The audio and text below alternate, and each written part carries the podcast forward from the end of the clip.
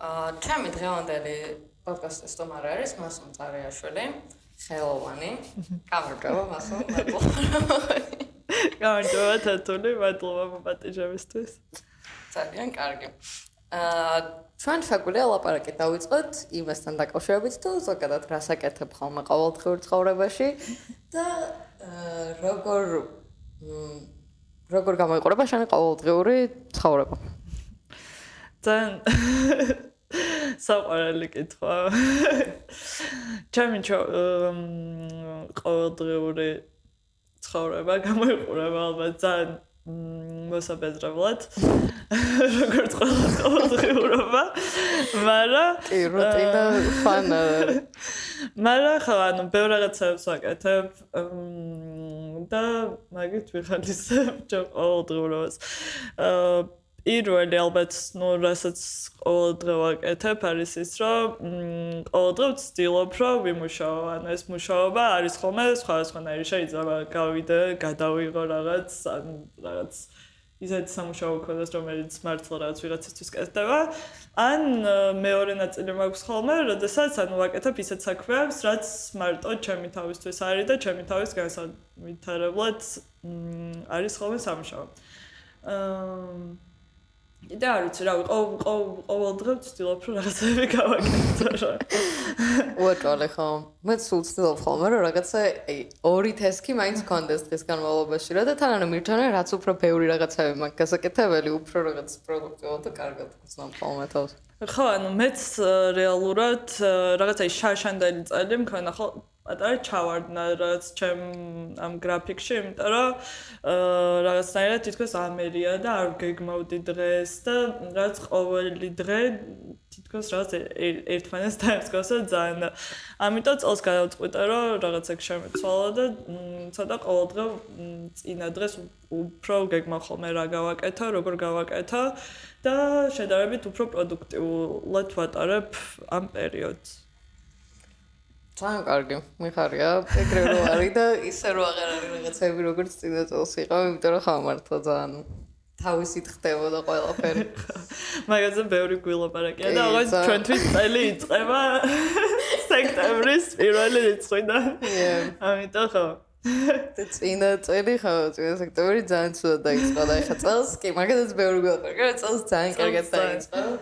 და რა ვიცი გვინდა რომ ძალიან კაი წელი იყოს ორივესთვის და ვაფშე ყველა ადამიანისთვის ვინც გვიყურებს და ვინც არ გვიყურებს და ვაფშე ყველასთვის mm-hmm. რომ რაღაც წარმატებული და ბევრი კარგი მომენტებით და ბევრი რაღაცა წინსვლით სავსე ასე ვთქვათ. ხო და სხვა შორის რაღაც ანუ ყველა ვინც ჩემს გარშემო არის, ყველა რაღაც მაგ შემართებით არის, რაც ძალიან სასიამოვნო არის და რაც არად იმეშვება რა, ანუ მეც აი ინსპირაციას ვაძლევს და мотиваციას, რომ სულ რაღაცები ვაკეთო და ძალიან ძალიან მიხარია. კი, მეც. ну ხა, შეიძლება ყველა ადამიანი არ არის იმ ხალხო, ვინც არ არის, მაგრამ უმეტესობა ხო. შაშავის საერთოდ წიროდი. ხა, ყველა მუშაობ და კაია. ძალიან კაი არის. კიდე მაინტერესებს როგორ აი როგორ დაიწყე ვაფშე იმის კეთება, რასაც აკეთებ. იმიტომ რომ ანუ აი რაღაც ანუ ყველა ადამიანისგან ვისაც ვიცნობ, აი შენ მაგითი გამოირჩევი, რომ რაღაც მომენტში აი ყველა ადამიანს აქვს ისეთ მომენტები, რომ აი რაღაცები ეზარებათ რა და აი რაღაცებს აი ვერაბაუენ ბოლომდე თავს, იმიტომ რომ ძალიან ადამიანისგან გამიგე, რომ აი მილიონი რაღაც გაკეთება უნდა, პროსტა ანუ აი ვერ მიდიან მაგამდე რა და ანუ შენ ეგ პრობლემა აშკარად არ გაქვს, ანუ რაღაც რო გინდა, რაღაც გზას პოულობ რო როგორ მიხვიდა მაგამდე, როგორ გააკეთო და ანუ აი ძალიან კაი არის და რაღაც this self discipline, ანუ შენი თავის მიმართ გაქვს დისციპლინა გამომშავებული, რომ აი რაღაც მაგას კეთებ და ოდგები და გავაკეთებ რა. და როგორ მიხვდე მაგამდე?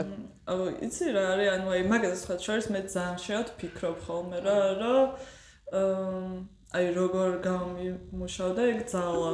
და რეალურად ძალიან საინტერესო არის, იმიტომ რომ ძალიან დიდი დამსახურება ჩემი აზრით, მაგაში აქვს დედა ჩემს, იმიტომ რომ ნუ ჯერ ძალიან პატარაობიდან ყოველთვის ქონდა რაღაც რეჟიმი რა, აი ყველაფერზე დავდიოდი, მგონი რადგან კი შეიძლება და ცეკვაზე, ცურვაზე, რავი, რაღაც ენებზე, სიმღერაზე, ბალეთ, ანუ მართლა ყველაფერზე დავდიოდი და ანუ სულ მქონდა აი გაწერილი რა, რომ აი სკოლიდან გამოვიდოდი, სადღაც მივდიოდი, მე რა იქიდან კიდე სადღაც მივდიოდი და მე რაღაც პერიოდში ანუ ეგ გავიდა, რომ ანუ ეს რაღაც ჩემის გაწერილი გრაფიკი და მე უცბად ძალიან გადავერთე ცურვაზე და ნუ ძალიან რაღაც სერიოზულად ჩავები მაგ რაღაც ამ ცურვის მოგზაურობაში რა და რეალურად ну, ანუ არჩევანი იყო რა, ანუ უბრალოდ უნდა მეცურავა, ან რაღაც ცოტა სერიოზულად მივდგომადი და ანუ ეს სერიოზულად მიდგომა იმას გულისხმობდა, რომ ქონდა დღეში ორჯერ ვარჯიში, დილით უნდა გამაგვიძა 7 საათზე, მე რომ წასულიყავი სკოლაში, მე სკოლიდან გამოვდიოდი, ისე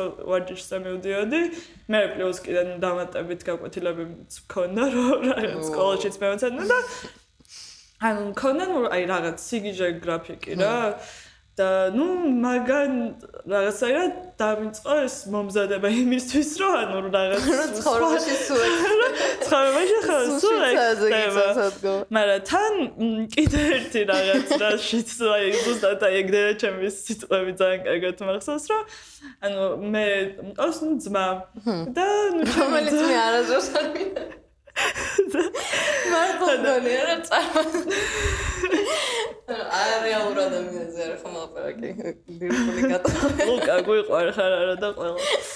ხოდა ანუ ისე იყო რა ანუ ჩემი ძმართან ჩემზე დიდი და ყველაფერი ყოველთვის გამოსდის ძალიან მარტივად. ანუ აი უმარტივესად რა ოღონდ მართლა ანუ აი სამსახურში სწავლაშიც ანუ აი არ ანუ არ ვიცი რა მართლა ყველაფერი გამოდის ძალიან მარტივად და მე ყოველთვის გამოდის ყველაფერი ძალიან რთულად, ანუ აი ძალიან ძალიან რთულად. რა იდა რაღაცების სწავლაც რომ ჭირდება ხოლმე.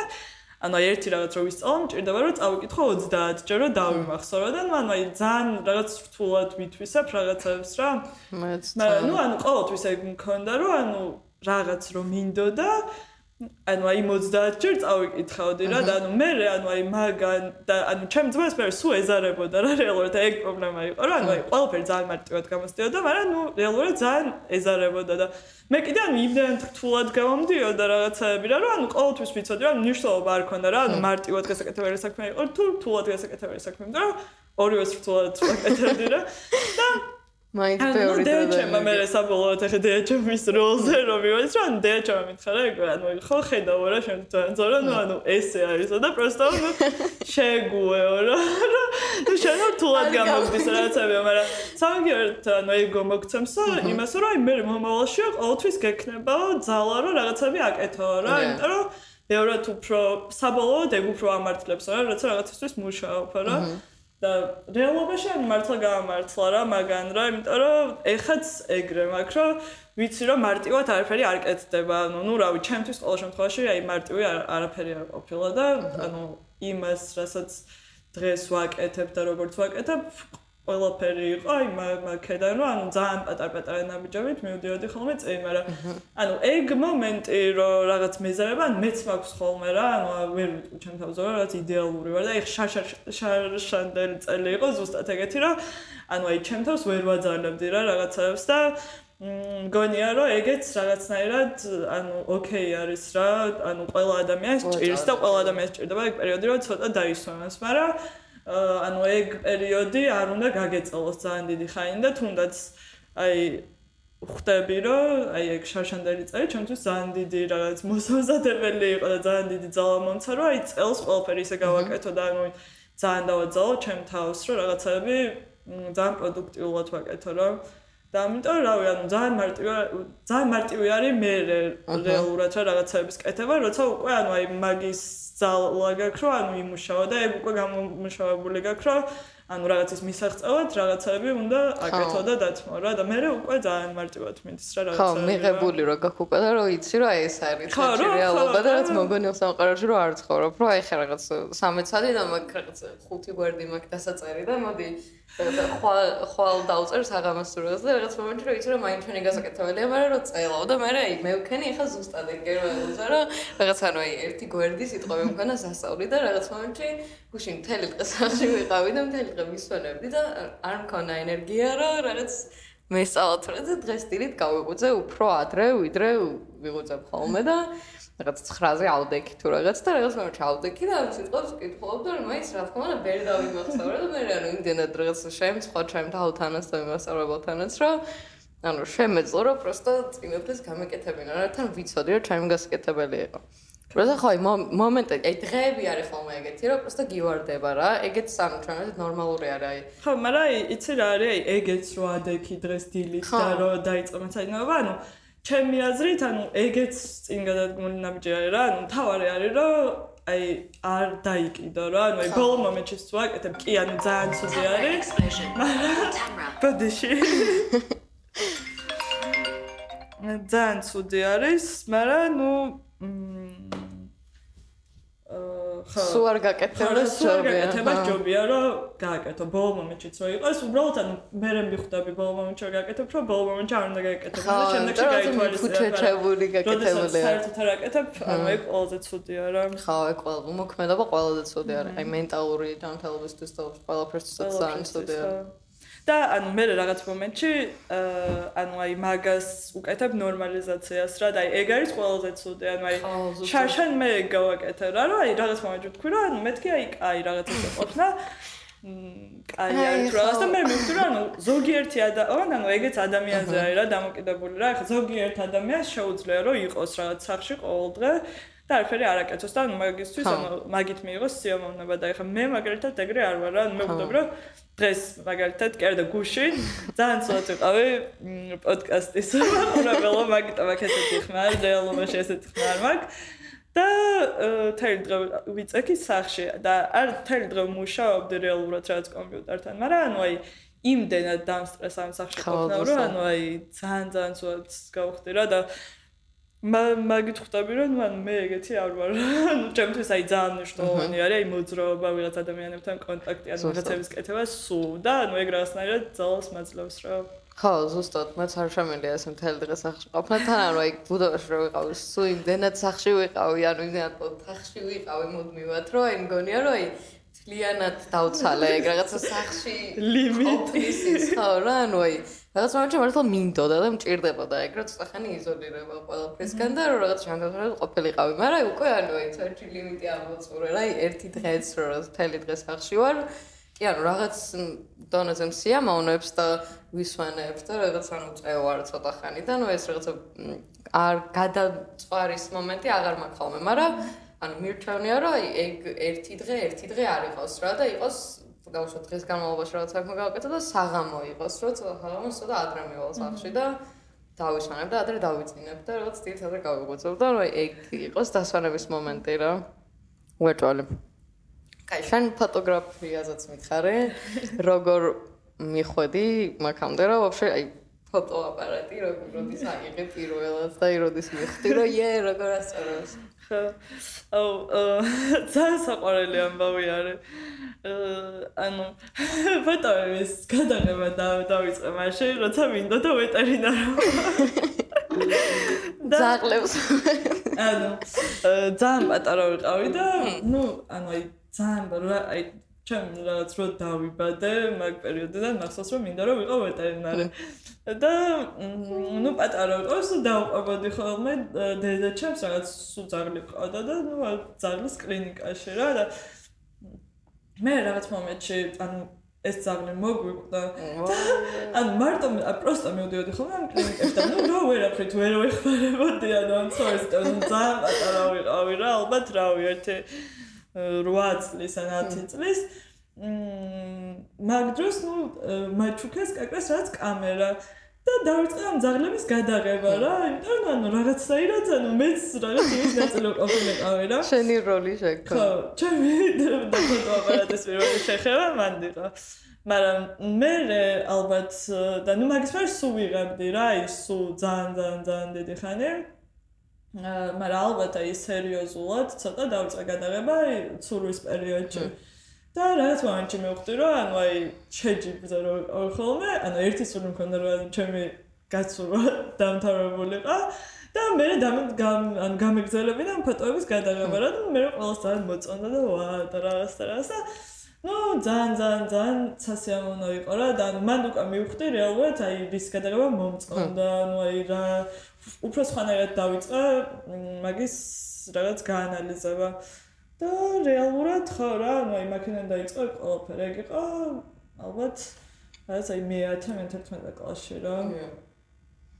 ხო და ნუ მაგის მე რაღაც მიება მე გავაკეთე რა ჩემი პირველი პატარა გამოფენა და ყველაფერი რაღაც მე თვითონ გავაკეთე ადგილი მე თვითონ მოვიძია მე თვითონ დავბეჭდე ძალიან ბევრი რაღაც ვიწვალე აი 1000 რაღაც ბარიერი შეხვდა მანდაც და ნუ ეგეც გადავლახე და ნუ ანუ ეგ რო გავაკეთე მე რაღაც ჩემ თავში ძალიან დავწმუნდი თითქოს რომ ანუ აი რაღაცებს კეთება მე თვითონ ჩემი ძლია იმიტომ რომ ნუ რაღაც აი ძალიან ბევრი ნუ რაღაცა დავაკენსელა და მე მაინც რაღაც გავაკეთე და რაც ჩემი ოჯახის წევრებისთვისაც ძალიან მნიშვნელოვანი ნაბიჯი აღმოჩნდა ეგ რომ იქამდე იყო ის რომ აი ჰობი და რაღაც ხო ანუ აი რაღაცას რო გააკეთებ და რაღაც ვიქნება შენი საქმე მე გადაიღებ კიდევაც თუ რაღაც რა და ანუ აი რო ნახეს რომ ეს ყველაფერი მე თვითონ გავაკეთე და მე რაღაც ძალიან ბევრი ხალხი მოვიდა ნახა და რაღაც უკვე ეგ იყო რომ ვა რაღაც ანუ ჰობი აღარა არა რა უფრო სერიოზულად ვიღებ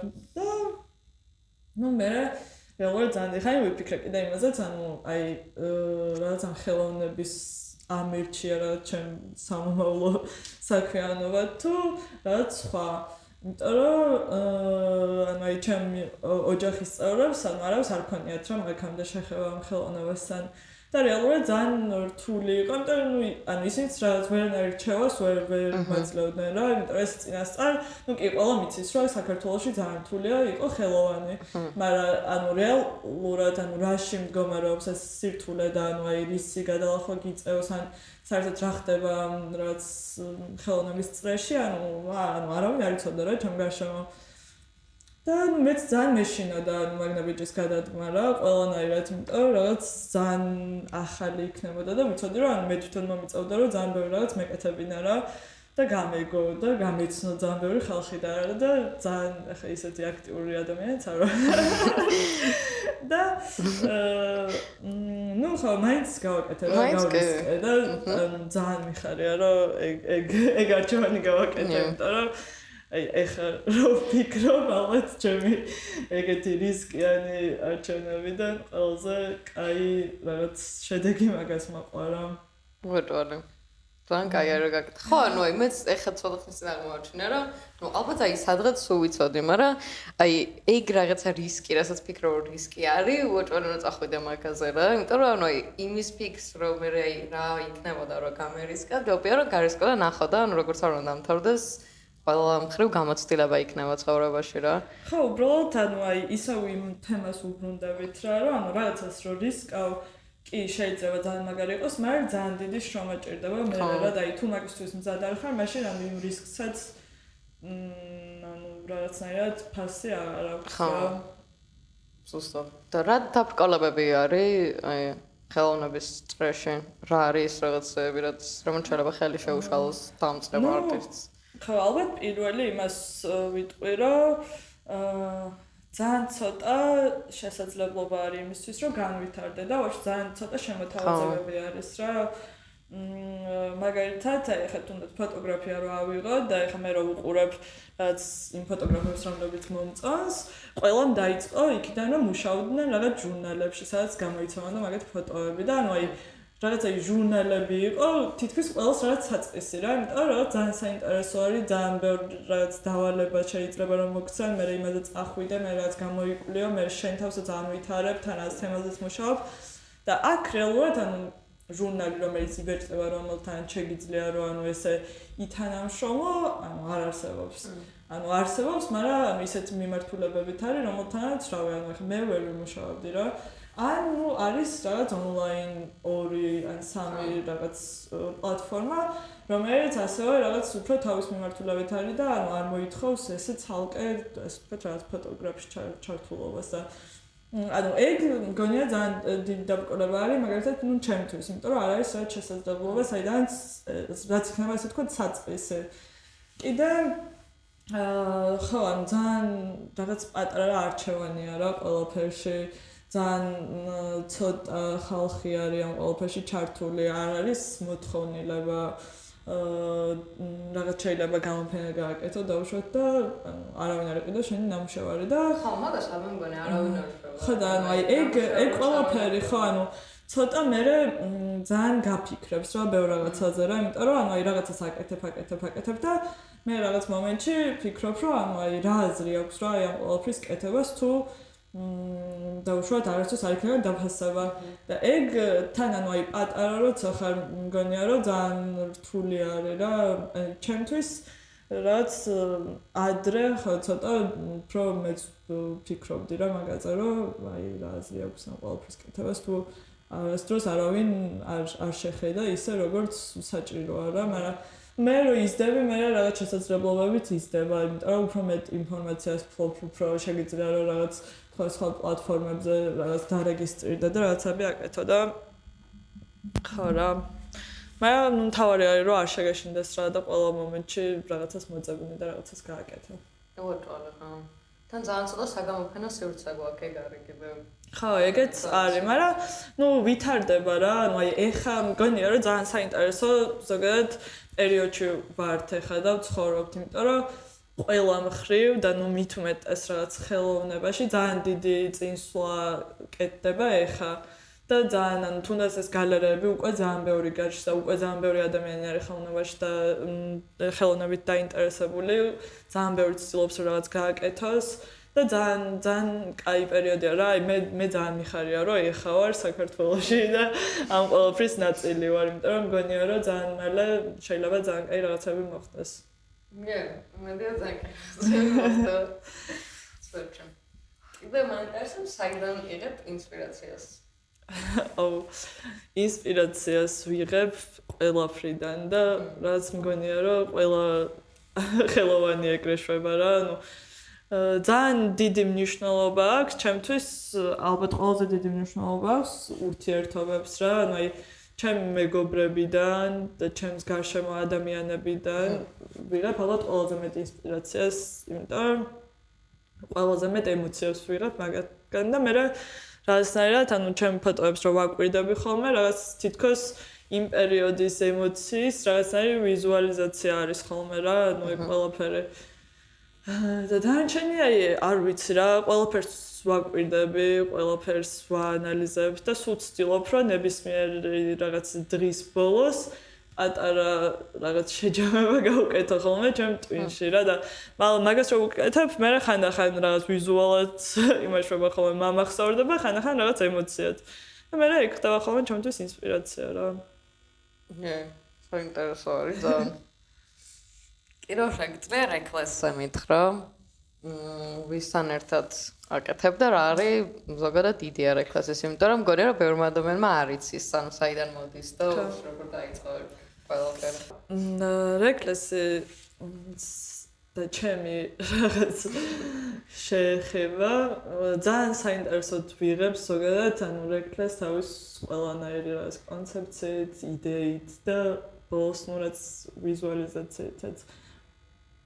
პირველ რიგში საერთოდ როგორც მოხდა რა ჩვენი რაც მან შესვლა იყო ეგ რომ სალომე გველესიანმა გადაწყვიტა რომ თავის შვილის სახელზე გაიკეთებინა ნუ რაღაც. და ეს რაღაც თავიდან იყო რომ აი რაღაც ასაცმელს გავაკეთებ რა. მაგრამ ნუ პირველად რომ შევხვდით საერთოდ მე აი მაგ პერიოდშიც უკვე ანუ ეგ იყო 2 წლის წინ თუ 3 წლის წინ 3 წლის წინ აა ნუ მაგ პერიოდშიც უკვე ვიღებდი თინეიჯერებს და ზოგადად ანუ აი ამ თინეიჯერობის რაც პრობლემები, ნუ ჩემთვის ძალიან მნიშვნელოვანი იყო რა. აი რაც თინეიჯერი გავხდი, მივხვდი რომ თინეიჯერობა არის რაღაც ანუ ასაკი, რომელიც ძალიან ძალიან ძალიან მნიშვნელოვანია რაღაც ჩვენ ცხოვრებაში რა. რაღაც პერიოდი. რაღაც ანუ პერიოდი არის, როდესაც ხარ თან ძალიან მარტო, მაგრამ თან რეალურად ანუ შენ გარშემო არსებობენ ადამიანები, რომლებიც არიან აი ზუსტად იგივე რაღაც პრობლემებში და იგივე ფიქრებში რაც შენ ხარ. და ძალიან მარტივად შეგიძლია გახდა რაღაც ჯგუფის ნაწილი რა. და ნუ რაც მაგ თემებზე ძალიან ბევრს ფიქრობდი და სულ ძალიან მინდოდა რომ გამეკეთებინა აი რაღაც ამ თინეიჯერებისთვის რა. ანუ აი ჩემი goal ცხოვრების იყო ეგ რა აი რაღაც ჩემი ცვალა თინეიჯერებისთვის რა. და ნუ ერთ დღესაც სალომე გველესიანს ნუ შევხვდით. და ნუ დავიწყეთ რაღაც ლაპარაკი რა რა რა უნდა დრო გაიკეთებინა. ნუ სალომეს შვილი ნიკუშა გარდაიცვალა 15 წლის შესაძაც იყო. და ნუ ძალიან ბევრი რაღაც დატოვა რეალურად. ანუ ძალიან მაგარ მუსიკას აკეთებდა რომ ეცაი არ ვიცი ეხა ჩემ ეხა ვარ დოთახში რომელშიც იყო რა ჩემი ინსტალაცია და აქ ქონა გაშვებული მუსიკა და ანუ ვინ ჩემოდიოდა თითქმის რავი აი ყოველი მეორე ადამიანი მეკითხებოდა რა ვისი მუსიკა ვისი მუსიკა არის და 15 წლის ნიკუშასე და reckless სახელის ანუ მაგისი ნიკნეიმი იყო SoundCloud-ზე. და ნუ დატოვა რაღაცას მუსიკა კი ანუ ძალიან მოწონა ზოგადად ხელოვნება თვითონ რაღაცებს ხატავდა და ნუ ძალიან საინტერესო ტიპი იყო რა და ნუ ძალიან სალომეს რომ რაღაცნაირად ეს მისი რაღაც შემოქმედებას ნუ რაღაც განვითარებულიყო მაგრამ ნუ რეალობაში რაც ყველაზე მეტად უნდა და იყო ზუსტად ის რაც მე მინდოდა რა რომ გაეკეთებინა რაღაც ამ თინეიჯერებისთვის რა. და ანუ შეექმნა რაღაც ისეთი სივრცე სადაც აი ბევრ ვიღას ნიკუშასნაირ ტიპს დაეხმარებოდა რა. ანუ აი რაღაცას გააკეთებდა მნიშვნელოვან მათთვის და როდესაც მივხვდი რომ ანუ აი ზუსტად რაღაც ერთ ალღაზე ვიყავით, ანუ აი მაგ დროს დავინტერესდი რეკლესით რა, ანუ არა იმით რომ პროსტა ტანსაცმელს გავაკეთებდით, ან რაღაცის დიზაინს გავაკეთებდით, ან ფოტოს გადავიღებდით, ანუ ანუ არაფერი და აი პროსტა აი ჩემი მთავარი რაღაც მიზეზი რატომაც შევერთ რეკლეს იყო ეგ. რომ მომწონდა იდეა რა რაც ქონდა სალომეს. და მე დაიწყო ეგრე რომ ნუ დავიწყეთ ტანსაცმლის შექმნა. ტანსაცმლის შექმნას როდესაც მოვჭით და მოვჭით პირველ კოლექციას, მე დაიწყეს დავიწყეთ გადაღებები. და გადაღებების დროს ნუ პირველად თქვით რომ ფოტოგრაფი რაღაც ნუ საომე მეც მკითხა რომ აი როგორ გიჩვენია შენ გადაიღო თუ ვინმე სხვა გადაიღოს და ნუ თავიდან მქონდა რომ აი ნატა სოფრომაძე აა თქვით რომ მინდოდა რომ ყოფილიყო ჩვენი ფოტოგრაფი.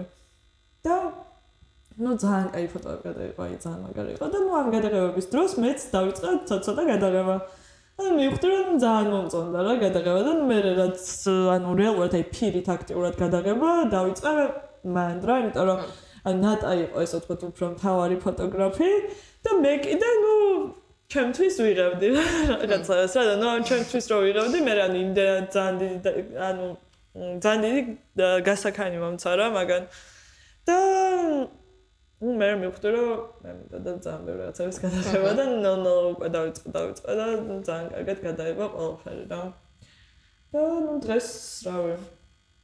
დღეს ფოტოებსაც ვიღებ დიზაინს ისო ჩვენ სამი ვაკეთებთ მე ლიზა და ანკა. და სალომე არის ჩვენი შემ ერთებელი შემოერთებელი გამაერთიანებელი ერთიანებელი ლიდერი. ცოტა ხო. ძალიან კაი, ძალიან საინტერესო არის. დიდი ხანი, რამდენი ხანი არის რეკლას რაც არის? ნუ 3 წელის, ჩვენ შევხვდით 3 წლის წინ, ერთი წელი რეალურად ვაკეთებდით უბრალოდ დიზაინს და ნუ ყველაფერს ვიფიქრებდით და 2 წლის წინ ჩაეშვა ეს ყველაფერი. და დღეს უკვე მაღაზია არის. დღეს უკვე მაღაზია გვაქვს, გეპატიჟებით, კოსტავას ხა ნომერში მაღაზია რეკლას. მოდი. თათული დაგხვდება. და ხო, ანუ აი ძალიან კაი იყო რა, ანუ ნუ თავიდან ой. აა თავიდან რაღაც ჯერ პირველი ესე ვთქვათ, რაღაც დიდი ამბავი იყო, რომ თბილისის ფოტო ფესტივალზე გაეშვა ჩემი და ნატას პროექტი. აა სახელად რეკლესი. და ნუ შემთხვევაში იყო ეს ფოტოები, რაც კი ქონდა ყველაფერი აქ გადაღებული რა. მე რა იყო რომ რაც fashion week-ი ჩატარდა online, მან მივიღეთ მონაწილეობა, მე რა უკვე რაც offline, ნახევრად offline. მე მან მივიღეთ მონაწილეობა და ნუ საბოლოოდ ძალიან მჭირდება და სივრცე, იმიტომ რომ თავარი ჩვენი იდეა ზუსტად რაც არის რომ მაქსიმალურად რაღაცნაირი მესიჯები გავავრცელოთ თინეიჯერებთან მეტი რაც კონტაქტი გქონდეს. ძალიან მოითხოვა და ნუ ისეთ ადგილს სადაც იქნება და ეს რაღაც პირდაპირი შეხება რა მათთან და ნუ ეს ფიზიკური სივრცე ნელ-ნელა მოგწევს მაგის საშუალებას რა. ანუ ეხა მინდა მაგალითად რომ გავაკეთოთ რაღაც ანიმეს ჩვენება და დავძახოთ ბავშვებს და მე ძალიან მინდა რომ მოვიწვიოთ ხოლმე სტუმრები და რაღაც თანაზე ვისაუბროთ და ნელ-ნელა ყველაფერი გაკეთდება ეხა ჯერჯერობით ნუ შოყათ მუშაობთ. და ნუ იმედია რომ ხო რა რეებს გვაქვს ჩაფიქრებული ნელ-ნელა ყველაფერს ვახცევთ. მეც ვფიქრობ, რომ ჩემი პოდკასტი ხომანდ გადავდით ეს იდეაში. და ვიფიქრე რომ რაღაც მომენტში თუ იქნება და დაინტერესება რამოდენიმე ადამიანი რომ დააპატიჟა თვითონ ჩაწერაზე რომ просто მოვიდნენ და თან მოусვენენ და თან უყურონ როგორ ვიწერ პოდკასტს. ასე რომ ვინმეს თუ გაინტერესებს პოდკასტზე ვინმეს თუ გინდათ ლაპარაკი. თუ გინდათ რომ მოხვიდეთ, მომწერეთ. ჩემი მეილი სადღაც არის მითითებული. და მოგეწევთ და მოდით და დაჯახეთ და ლაივში უყურეთ როგორ წარ პოდკასტს. იაი. იაი, ძალიან გასავს. ეგ ფილმის გაშვების იდეა ძალიან მომწონს. просто ხანო აი რაღაც დეტალები არის გასოლელი, მაგრამ ნუ აი დანარჩენ მე მგონი თვითონ იდეა ძალიან კაი არის. ხო, ანუ ნელ-ნელა ან ჯერჯერობით არის რა, აი ახალი გახსნილი რადგან არის, ჯერჯერობით ესე ბავშვები ან მაშინით არ რჩებიან რა, ანუ რაც მოდის, რაც სათვალე, რაც ცოტა ხანი არის, მიდის. და ძალიან მინდა რეალურად აი ესეთ სივრცე გახდეს, სადაც ნუ აი დიდი ხანი იქნებიან და ხო რა, ანუ აი ისეც მოვლენ და არა უბრალოდ რაღაცას დასთვალიერებლად და მაგისთვის რა ვიბერ რაღაცას გავაკეთებ ალბათ. მოწონა. წარმატებები რეკრესის ჯობს. მადლობა. ჩვენ ჩვენ და თათული არის ჩვენი გვენდის წევრი. და ლიზაც, ლიზა არის, მაგრამ ეხა არის შოპში. ვარ ხარ, აი მგონი მერტო, მაგრამ ხა დღეს ლიზა ლავ. კარგი. აა რამე quote ხარ გაკ რომლითაც ცხოვრობ? აუ არა არაფერი. აი რამე ისეთი ერთი. აი ალბათ აი fake it till you make it უფრო ის არის. იცი რა არის ძალიან მეცვლება ხოლმე. მეც თამაგას შვები ხოლმე იდეას. მეც ხშირად, მაგრამ იცი რა არის ძალიან მეცვლება ხასიათი და შეხედულებები და აი ყველაფერი და ანუ აი ყოველ წელს ხვდები რომ ძალიან ვიცვლები. და ანუ აი რეალურად ეს რაც ყოველ წელს რაღაც გამომადგება, მგონია რომ არ არსებობს რა, ანუ მაგიტო ყველა პერიოდში რაც სხვა სხვა ის მაქვს რა. ასე რა ვიცი, თავარი არის ალბათ, რომ აა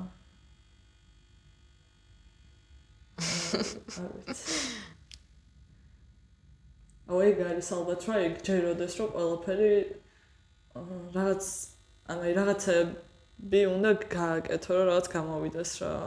ანუ აი ეს ალბათ სწორედ რაღაც ვერ ვერ ვიტყვით თუ აი ანუ მე პროსტა აი ეგ მაქვს რა ვიცი რომ მუშაობას ყოველთვის აქვს რაღაც შედეგი რა. ანუ შეიძლება ეს ვერ ხედავდე და შე ანუ ძალიან ხშირად ვარ ხოლმე რომ აი პროსტა ვაკეთებ რა რაღაცებს რა ანუ აი просто ანუ აი მე არ ვიცი რისთვის ვაკეთებ და აი არ ვიცი რაღაც რას ვაკეთებ მაგრამ ხო ანუ ვიცი რომ აი სამომავლოდ აი ეგ მნიშვნელოვანია რა ხო რომ რაღაც გააკეთო ხო რომ რაღაც გააკეთო და ანუ აი მაგი ვარ სულ რა ანუ აი ჩემთვის ეგ არის რომ ანუ აი ადამიანები გონია რომ ანუ იმიტომ არიან რომ რაღაც გააკეთო რა ანუ აი პროსტა რა ცხოვრება და საერთოდ ანუ აი პოტენციალის გაფლანგვა ანუ ყველაზე მეტად არ შემიძლია რა, ანუ ყველაზე მეტად მეზიზღება ეგ. და ანუ ოღონდ აი ეგ მგონია რომ ძალიან სუბიექტური არის რა, ანუ ყველა ადამიანს ეგ ანუ არ ეხება რა, ანუ ზოგიერთს ყველა უნდა იცხოვროს რეალურად ისე როგორც უნდა. უბრალოდ აი ჩემთვის ეგ ძალიან მიუღებელი არის რა, რომ აი ამ ანუ ცოცხალი ხარ და გაქვს ამდენი შანსი რომ ძალიან მაგარი რაღაცები გააკეთო და რაღაც რატო არა რა თან მithumetes ანუ ამ ამ საუკუნეში როცა ხარ როცა აი შესაძლებლობების რა ვიცი სხვა არსებობს რა.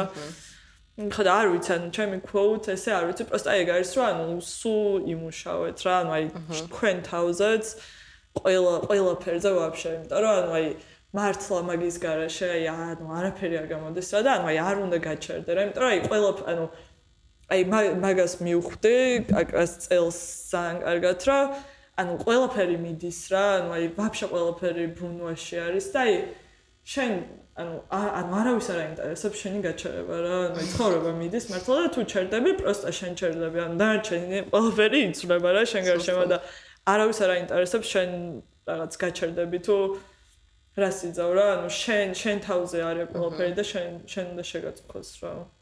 ზუსტად, ხო. და გიყვარდა თქვენი თავები.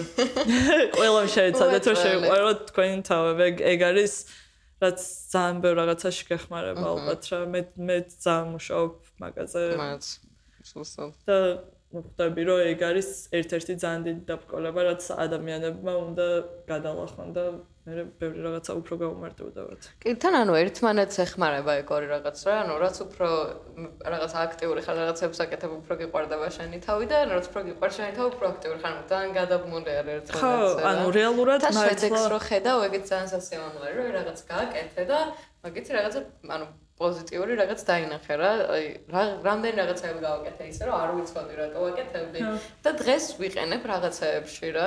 აი თუნდაც რაღაცა პატარა სკეჩის ჩახატვა რა, აი თუნდაც რაღაცის ჩაწერა, აი რაღაც პროსტ ფოტოს გადაღება რა. ანუ აი მილიონი რაღაც არის, რასაც აი პროსტ ვაკეთებდი, პროსტ გავაკეთე, იმიტომ რომ აი რატო არა და რაღაც მომენტში ახლა ვიყენებ ძალიან ბევრ რაღაცაში რა.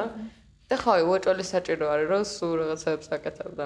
ხო, ანუ ძალიან ეხმარება, ანუ ეგ როდესაც რაღაც ჩენი თავით კმაყოფილი ხარ, მე ძალიან გეხმარება მაგაში რეალურად, რომ შეიყვარო რა შენი თავი. რა, თუნდაც ეს ოთახი, ანუ მოვედი ერთ დღეს და პროსტა უნდა დამელაგებინა სახელოსნო და ნატალია კალანდაძე ძალიან დიდი მადლობა რომ შემოვიდა და მითხრა რომ რაღაც გამოფენა არის ზეგო და ვიდეო მოიხსნა რამე გააკეთო რა. და მე თქვი ნუ ზეგ არის და როგორ გავაკეთო რაღაც ანუ ვარ არც ერთ ფოტო არ ქონა დაბეჭდილი ანუ არ ვიცოდი რა უნდა გამეკეთო ანუ საერთოდ არაფერი არ ვიცოდი რა. ანუ პროსტო მოვედი ჩემთვის რაღაც მეცო სპორტულები დასალაგავო და ну кайо რაღაცა გავიდა და მე ცოტა ხანში დაბრუნდა ისევ და ну კიდე მითხრა რა კაი მიდი მიდი მოიხოთა რაღაც დიდი ივენთი იქნება და ბაიმ დაამთხოვა და ну ეგრე მოსქანია, მეთქი, კაი, რაღაც. ხო არ გავაკეთე რა, რომ დავიწყე რეალურად ეგრო, ну მართლა რაღაც ძალიან ძალიან დავიღალე, იმიტომ რომ აი ორ დღეში რეალურად ანუ ჩემი ოთახი გადავაქცე საერთოდ სხვა ოთახთან, ну რაღაც ფოტოებთან, ანუ ყველაფერი რაც მოვიფიქრე, შევკარე და აი ძალიან ძალიან ძალიან დავიღალე და ძალიან ძალიან ძალიან დიდი ენერგია ჩავდა რა, მაგიტო იყო რომ გუშინ. ძალიან ზუსტად არის სიძღე მქონდა, მაგრამ ანუ აი ხალხი რომ მოვიდა და აი რომ ნახეს და ანუ აი მე რაღაც აი მე თვითონ რაღაც აი რომ მოვჭამ ყველაფერს და აი რომ შევხედე და აი ძალიან რომ მომეწონა ანუ აი იმდენად კარგი ემოცია აი და ანუ აი იმდენად დიდ რაღაც ენერგიას და ბუსტს გაძლევს რა რომ ანუ აი მაგაზე კაი ანუ აი არაფერი არ არის. ანუ აი მე ზოგადად ანუ აი ეგრე ვარ რომ ანუ აი კარგად გაკეთებული ჩემი საქმე რა ხელა სიამოვნებასაც მანიჭებს, ანუ ეგრე არაფერი, ანუ არაფერი ეგრე არ სიამოვნებს, ანუ ზოგიერთ ადამიანს ანუ სხვა რაღაცაში აქვს რა, ეგ რაღაც რა, ზოგიერთ. ხო, ეს ანუ აი მე ეგრე ვარ რა, და ანუ აი ეგ მე იმაშობა ხოლმე რა, ძალიან რა, ვა, თურმე ეგეთი რა, ეს არ ყოფილიყარაც. რაღაც შეგიძლია, შეგიძლია რა, ანუ ნუ ეგ არის. мотиваციას გაზრდას რომ კიდე სხვა რაღაცებიც გააკეთო. თან როცა სხვა ადამიანებიც ხედავენ იდეაში, ანუ ეგეც ძალიან კაი არის, იმიტომ რომ შენ შეიძლება შენ პონჩი იცი რომ რაღაც რაც საკეთებ კაი არის, მაგრამ სხვა ადამიანებისგან ფიდბექი რომ მოდის, მე უფრო ძალიან მნიშვნელოვანია ეგ, რომ ანუ კი, ანუ ხელ ძალიან ბევრი ხელოვანი იწახის მაგას, რომ ანუ აი მე ჩემთვის ვაკეთებ ხელოვნებას და ყველა ეგრე არის და ანუ რეალურად კი ყველა თავისთვის აკეთებს ხო. უბრალოდ ეგ არის რომ სხვა ადამიანი ანუ ზოგადად ადამიანები მგონია რომ ეგეთი რაღაც ძალიან მოწყვლადი არსებები არიან და ძალიან შეიძლება ანუ ვერ იღებენ თავის თავისგან იმდეს რამდენი საჭირო არის და მაგისთვის ჭირდება სხვა ადამიანები და კი სხვა ადამიანები ძალიან საჭიროა ხო აი ყველაფერში ეგრე არის რა და საქმესაც ანუ აი ძალიან, იმიტომ ძალიან დიდი ხანი ანუ აკეთებ, აკეთებ, აკეთებ. რაღაცას და მე რეალურად ძალიან ამ იმას ობიექტურობას იმაშობი რა, კარგავ შენი საქმის მიმართ. და უცბად ანუ სხვა ადამიანისგან რო იღებ ძალიან ბევრ დადებით ემოციას და ძალიან რაღაც დიდ იმას რაც ბიცქს ანუ ეგ ძალიან ძალიან ბევრს ანუ ჩემთვის ძალიან ბევრს ნიშნავს. ან თუნდაც იგივეს რასაც ჩვენ ფიქრობდი რა ხა ამ რაც გამოფენას რო ვაწყობდი ნუ ჩემთვის იმაშობდი რა რაღაცებს ნუ ფიქრობდი რა ანუ აი რას ნიშნავდა და ანუ აი აი ზუსტად რომ მორჩი ზუსტად იგივე გავაკეთე რა მაგ საღამოს რომ აი დავწექი და რაღაც აი შეჯამება გავუკეთე რა ყველაფერს ანუ მე რეალურად აი არც კონცეფცია ანუ არაფერი არ დამწერია რა იმიტომ რომ ორ დღეში ავაწყე ინსტალაცია და ანუ ვერ ვერ მოვიტყვებოდი რომ ეხა რაღაც ძალიან დიდი რაღაც ჩავდა რა. და ანუ მე რევინც მოვიდა რა რამდენიმე ადამიანმა მითხრა ზუსტად ის რაც ქონდა ჩემ აი იმ დღის შეჯამებაში და ანუ იმ ხელა რაღაც ემოცია იყო რა ჩემთვის ეგრე მეთქი ვა რაღაც მართლა განმომიტანია რა რაღაც ის რასაც ვფიქრობდი. და ხო ანუ იქ ძალიან ძალიან ძალიან ბევრს ნიშნავს რა ანუ სხვა ადამიანების ფიდბექი ძალიან ბევრს ნიშნავს. თან გეხმარება იმაში რომ დაინახო ის რაღაც პატარა დეტალი რაც ჩვენ გამოგჩა და უშვათ რა იმიტომ რომ რაღაც აი ხა მეც ის მომენტი მქონდა რომ ძალიან დიდი ხანი არ ყოფილა არ არსად ესე ანუ ბევრ ადამიანში რა რაღაც სივრცეში გასულ თუ რაღაც იმიტომ რომ რაღაც უფრო ჩემი საქმისკენ და რაღაც ადრე დაძინება და რაღაც და მაგდა ეს დიახ არ გავსვლა და დიდი ხანი და ეხა ვიქენცე რომ ვიყავი პარტიზა ნორმალში ძალიან ბევრი ადამიანისგან მივიღე ძალიან რაღაც ბევრი კომპლიმენტი ამ ჩემ პოდკასტთან დაკავშირებით რა. და მე რომ მგონი ამდენი ხანი რომ რაღაც ჩემთვის ვაკეთებ და მარტო მე ვხედავ ამას ანუ აღმოჩნდა რომ ვაფშე არ არის ეგრე და ძალიან ბევრი ადამიანი უყურებს და ძალიან ბევრი ადამიანი ძალიან მოწონს და რაღაც არ მასაფორტ მასაფორტებენ და ანუ აი რაღაც ძალიან ბევრი ისეთი რაღაც მითხრეს რა რაღაც თავიანთი კომენტარი რასაც მე ესე დიდად არ მიფიქრია და ну აი რაღაც დღესაც შევეცადე რომ გამეთვალისწინებინა ეგ და რაღაც ანუ აი სამომავლოდაც მინდა რომ რაღაც ეგეთი რაღაცები რაც ამეთქვენ მივათ ანუ იმიტომ რომ ხო ეგ არის იდეაში რომ სულ უნდა როგორც ჩვენ ისდები ისევე ისდება ჩვენი ის რაც აკეთებ რა. ამ მომენტში ეს ჩემი ეს პროექტი რაც არის რომ მინდა რომ მე რო გავიზდები თან ჩემ პოდკასტიც იზდებოდეს და უფრო იხოცებოდეს და უფრო რაღაც ისეთი ხდებოდეს რა არ ვიცი სხვანაირი. და მაგ მხრივ აი თან საჭიროა რომ სულ რაღაც გარემოსგანაც იყოს აქ კომენტარები რომ რაღაც დაგეხმაროს შენ განვითარებაში რა უეჭვარ თან აი ყველაზე ცუდი ის არა აი საინაპეტრიც რო იყო მაშინ ცალპარაკავთ მაგაზე რომ აი რაღაც ხშირად ხდება ხოლმე რომ ძალიან ბევრი ადამიანს აქვს მომენტი რომ რაღაცას რო აკეთებ უკვე კაი არის რა, ანუ იმდენად რაღაც მოქმედობა არის რაღაც მომენტებში თბილისში რა. ე რაღაცას მაინც რო აკეთებ, უკვე კარგია. და რაღაც ბევრი ადამიანი არ გეუბნება მართლა რაღაც ანუ არ ისეთ კომენტარს არ გეუბნებიან რომ ეპროს გეუბნებიან რომ რა კაია რო აკეთებ და რაღაც თუ რაღაც ნეგატიური ფიქრი აქვს შეიძლება არ გაგიზიაროს რა. და ძალიან საჭირო არის ეგ ნეგატიური, ნუ ნეგატიური ყალებში რა, ნუ ძალიან საჭირო არის ყველანაირი აა ფიდბექი რაც აქვს რაღაც ფიქრი რაც აქვს, იმიტომ რომ ეგ არის იდეაში ის ადამიანები, ვინც მაგას უყურებენ რა. ნუ თან საჭირო არის და იმედი მაქვს რომ კიდე ბევრი ადამიანი ეს ჯამთელი კრიტიკის ის ხო, ჯანსაღი კრიტიკა ძალიან საჭირო არის და ჯანსაღი კონკურენციაც. ჯამთელი. ანუ ისეთი გაცემული, მაგრამ მარტო ჯამთელობაზე მეკა. თუ ანუ ჯანსარი კრიტიკა ცოტა ანუ არ არსებობს რა ცოტა ძალიან ძალიან წის რა ანუ ეგეც აი დამწყები ხელოვანისთვის ძალიან მნიშვნელოვანი არის ძალიან ბევრი ფიდბექი და ჯანსარი კრიტიკა და ძალიან რთული არის. და აი მეც სულ მაგას მოვითხოვ ხოლმე სულ ხალხს ვაძალებ რა იმ ხარით რა მაგხარით და ანუ აი ხო რა ძალიან ძალიან გვაკლია. ძალიან კი. მაგრამ ნუ საჭირო არის და თან მგონია რომ რაც უფრო იზდები უფრო ხვდები, ანუ რომ არ უნდა არ არის ეგ საწყენი. იმიტომ რომ რაღაც მომენტში ხაი პატარა რო ხარ, ეხა მე რო პატარა ვიყავი, რაღაც შენიშნოს რომ აძლევდნენ, ანუ ცოტა ჭყალებში შენიშნოს, ცოტა ის იყო რა, ანუ რაღაც ცოტა რომ პირადად რო იღებ, რომ რაღაც ანუ აი ამ ფოტოში რო ის რო სპანერად გადაგედო, უფრო кай გამოვიდა დროს და შენ თავზე რო იღებ, რომ აი ცუდი ფოტოგრაფი ხარ თუ. რა და რეალურად ანუ პირიქით რა ძალიან კაი არის და შემდეგ ფოტოს რო გადაიღებ, მაგ ფოტოში უფრო დააკვირდები, რომ რასაც დევს და რა არ არის პრობლემა. ეხაც აი რაღაც იმ რეკლამასავით რაღაცას რო ვიღებდით, ანუ აი ყოველ მომენტში ჩანს, რომ რაღაც მე შევდივარ კადრში და რაღაცას 1 სანტიმეტრი თუ წევ რა, იმიტომ რომ ანუ იმდენად უკვე რაღაც ვაკვირდები ეგეთ პატარა დეტალებს, რომ რაღაც მინდა რომ თლიანობაში შეიქმნას ისეთი ნახატი და გადმოსცეს ის, როდესაც მე ვამბობ რა, მაგეთი თუნდაც რო ის იყოს, რომ ჩემი პროექტი არ იყოს და ვიღაც ადამიანის იდეაზე ვიღებდე რა. მაინც ანუ მნიშვნელოვანი არის ჩემთვის აიგრე რაღაცა მთლიანობაში შეიგრას ესეთი პროდუქტი, რომელიც მე რაღაც მესიამონება რომ მე გავაკეთე და ჩემი წული შევიტანე მაგაში. თან ასწორებს მოკლედ. კამერასთან მუშაობა ყველაზე კაია. გაია. შენი სამომავლო გეგმებიც მითხარე. ნუ მე კი ვიცი. ჩემი სამომავლო გეგმები სხვათა შორის არ ვიცი, წლევანდელ წელს ძალიან ბევრი რაღაც ისინი რა მოლოდინები. აა რო ბევრი რაღაცები შეიცვლება და მაგიტო ნუ ეს წელი რო იწყებოდა ძალიან ესე კონკრეტულად ქონა დაგეგმილი რომ აი შემდეგ წელს აუცილებლად წავალ გერმანიაში. და ნუ ეხაც ჯერჯერობით ეგ არის თავარი გეგმა.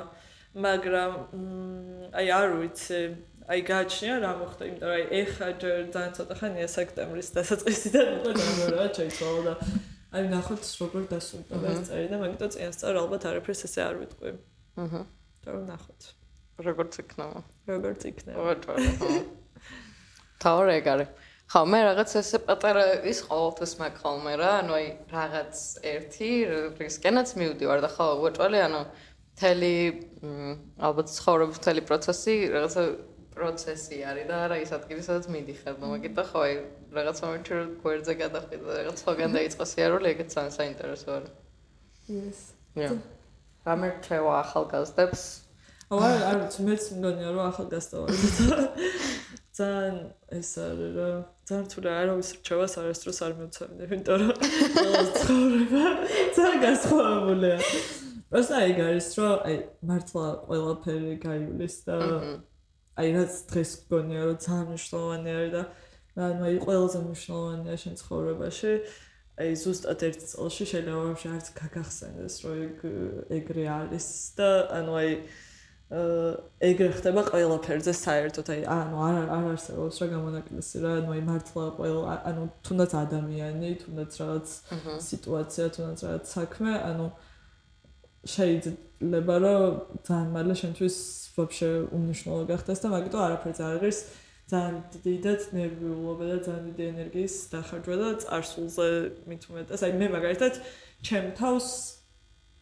უფრო აი პატარაობაში ვეტყოდი მაგას რომ წარსულზე ბევრი არ იფიქრო და არ ინერვიულო, იმიტომ რომ აზრი არ აქვს მაგაზე ნერვიულობას რა ზუსტად. და ვერაფერს ვერ შეცვლი. ვერაფერს ვერ შეცვლი და პროსტა ეგ არის რომ მომავალში არ დაუშვა იგივე შეცდომა. ყველაზე კაი რჩევა ჩემი თავისთვის პატარაობაში ეგ იქნება და მაგრამ ხო ზოგიერთი არც ფიქრობს თავის წარსულზე და არაფერზე და მაგათაოდ არ გამოდიოდა. ხა და ნუ კიდე ეგ არის რომ ანუ აი რაღაც ქცევები, იმიტომ აი პატარობაში ეგ ძალიან გაქრა რომ აი რაღაცას რო აკეთებ და რაღაცას რო ცუდად აკეთებ ან რაღაცა დებილობას იტყვი, გონია რომ აი შენ რამდენსაც ფიქრობ მაგაზე და მაგრა შეცნობაზე ყველა მაგდენს ფიქრობს და აი არავის არ აინტერესებს ზუსტად ხუთ წუთში ავიწყდება ყველას და მარტო შენ გრჩება თავში ეგ რაღაცა რაღაცა არასწორად გააკეთე ან არასწორად თქვი და მაგაზეც ბევრი არის ნერვიულოდ. რა საერთოდ არაფერზე არის ნერვიულოდ ბევრი, იმიტომ რომ არ არ არის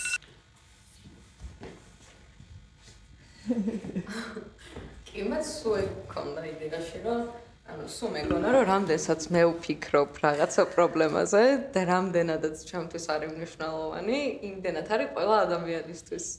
და რაღაც მომენტში მივხვდი რომ ხო მართლა ეგ არის რომ ანუ ყველა ადამიანს რაღაც მომენტში ანუ ვაფშე შენს ავიწყდების კი არა რომ შენს ზუსტად ზუსტად. აი ხარ რაღაც მომენტში რომ არ ვიყავი ვაფშე საქართველოში ანუ მივხვდი ანუ ვიგრძელი რომ ვაფშე აღარ ვახსოვდი ადამიანებს რა და ანუ პირიქით ძალიან მესიამონა ეგ იმიტომ რომ სულ გძნობდი მაგ რაღაც ეწოლას ჩემ მიმართ რომ თითქოს ყველა ადამიანი მიყურებს და თითქოს რაღაც ანუ ძალიან ძალიან რაღაცა გონკავდი ხოლმე ყველაფერს და იმდენად ხელს მიშლი და ეგ იმების კეთებაში რაც მინდოდა რომ გამეკეთებინა, იმიტომ რომ ჩაოლებრივი შფოთვა არის რა.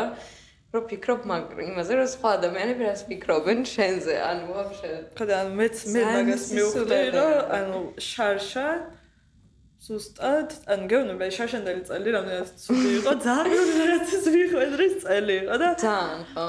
აი პროსტა ეგ მქონდა რეალიზაცია მქონდა ყოველდღე. ძალიან ბევრი ადამიანს ხვდებოდი რა, ანუ აი მართლა შარშან დავიწყე რეალურად ეს ძალიან ხშირად რაღაც პარტიზე წასვლა და ნუ აი რაღაც და ძალიან ბევრი ადამიანი გავიცანი რა და ანუ იმდენად ბევრი ადამიანი გავიცანი რომ მივხვდი რომ ძალიან ბევრი ცოტა არასასიამოვნო რაღაც მემორი მიტოვებდნენ რა ანუ ეგ ადამიანები და რაღაც გამოცდილებებს მაგრამ ანუ რაღაც დებილობას რომ ეტყოდა ვიღაცა ხვდებოდი რომ აი მეორე დღეს პროსტა ის მახსოვდა რომ აუ რაღაც თქვა ანუ აი ხომ ხვდი აი რაღაცა ფრაგმენტის და პროსტა აი რაღაცა გრძნობა მახსოვდა და მე ზუსტად ერთ დღეში ისიც მოვიწყდებოდა რა მე ვხვდი რომ ანუ ყველა ეგრე ყველა ეგრე არის ანუ ვაფშე ყველა ეგრე არის და ზუსტად 5 წუთში არავის არაფერი აღარ ახსოვს რა და ანუ აი რატო რატო უნდა ვიგებულო რაღაცა და რაც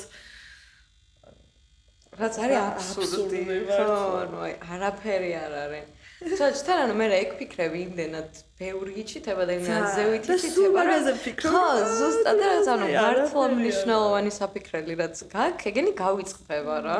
აი მართლა რაც მნიშვნელოვანი არის შენთვის, მაგეებზე აღარ აღარ გრჩება სპეი, ანუ სივრცე და ენერგია მაგისთვის. და კიდე რასაც იმას ვიზავდი რა, ეგ რაღაცა ფიქრები, ნუ ან გაუშვა, ან არ უნდა გაგიჩნდეს ვაფშე რა. უეჭვანა. და აი რასაც კიდე ვეტყოდი ჩემ პატარა თავს.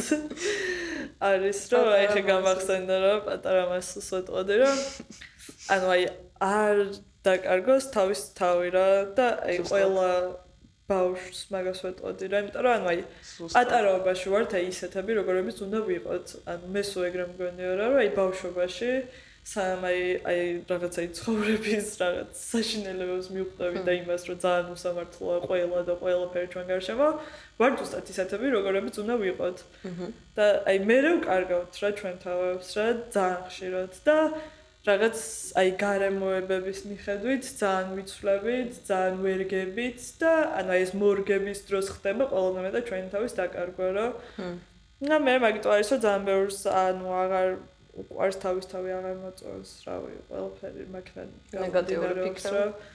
და ხო ანუ არ ხარ აი ხო რო შეცად რა ანუ აი პროსტა სწორად მოიქცეთ რა ალბათ რა ეგ არის რა შენ თავთან როგორც გრძნობ შენ თავთან როგორც გრძნობ რომ და მოიქცეთ და აი მე აღარ დაკარგავ რა ხო და რა გარემოებები ანუ იმდენად რთულია და იმდენად არა სამართლიანია რა რომ აი რო შეეცადო რომ შეეჯიბრო და პირიქით აი მაგის გამო ეგრე მოიქცა ანუ ანუ არა მართლებს საბოლოოდ ეგ იმიტომ რომ ანუ იმდენად დიდია ეს რაც პრობლემები და ყველაფერი რომ ანუ შენზე დიდი არის რა რაღაც მომენტში რა და ანუ შენ პროსტა ისე უნდა მოიქცე როგორც გრძნობ და როგორც ფიქრობ და აი როგორც შენ თავთან იქნები სამართლიანად და მე არ დაკარგავ ალბათ შენ თავს რა ხო, უეჭვალე. შენ თავთან უნდა გწონო და ხო, აი, არ უნდა მოერგო გარემოებებს. გარემოებები უნდა გერგებოდეს შენ, ანუ სუმეგას მეუნებოდნენ ბავშვობაში, რომ ანუ აი, გარემოებები უნდა მოგერგოს შენ თუ რაღაც რა.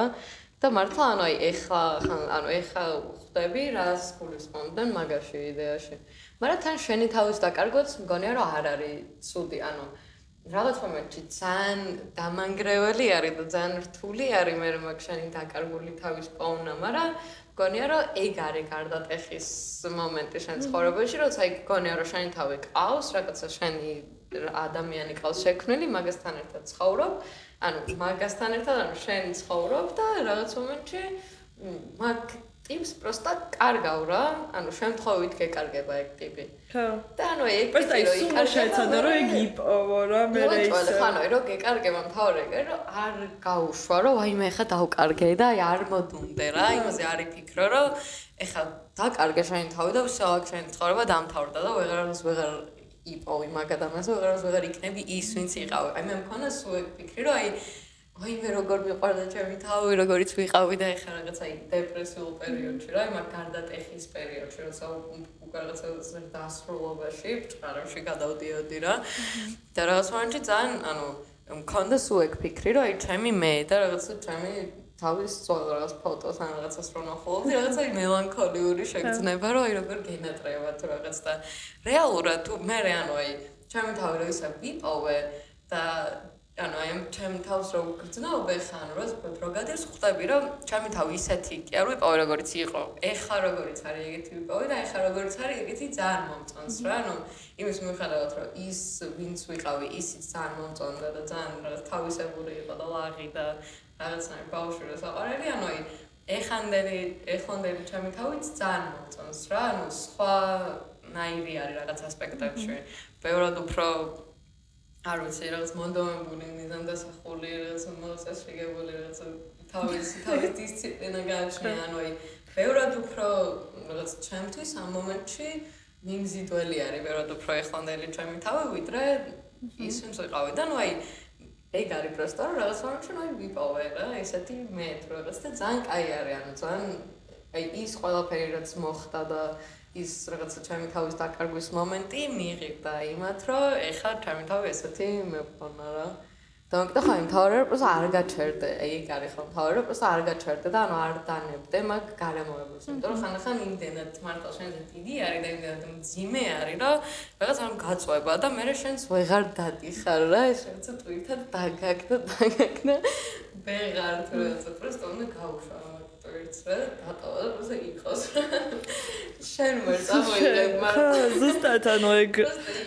პროსტა იყოს. და ხო რა ანუ აი მეც მეც ზუსტად ეგრე ვარ რომ ანუ შენი თავი რეალურად არის პროსტა ანუ აი მე მე მაგ ხოლმე ეგრე ანუ აი ვიზუალი მაქვს რა პატარა რა ანუ აი მე პატარა წერტილი არის ესე რომელიც არის შენი ძალიან ძალიან ღრმად და შენთან რა და просто ანუ აი რაღაც მომენტში მეც მქონდა ეგ რომ ანუ აი просто დაუკარგე და აი даже აი უგრძნობდი რომ ანუ ხომ ხდა აი აღარ ვიყავი რა მე რა ანუ აი просто გრძნობდი რომ ანუ აი რაღაცებს ვაკეთებდი რაც ანუ აი ვაფშე ანუ არ არ מחასიათებდა რა და მაგან ანუ აი ძალიან ძალიან ძალიან იმას ვქენი რა ანუ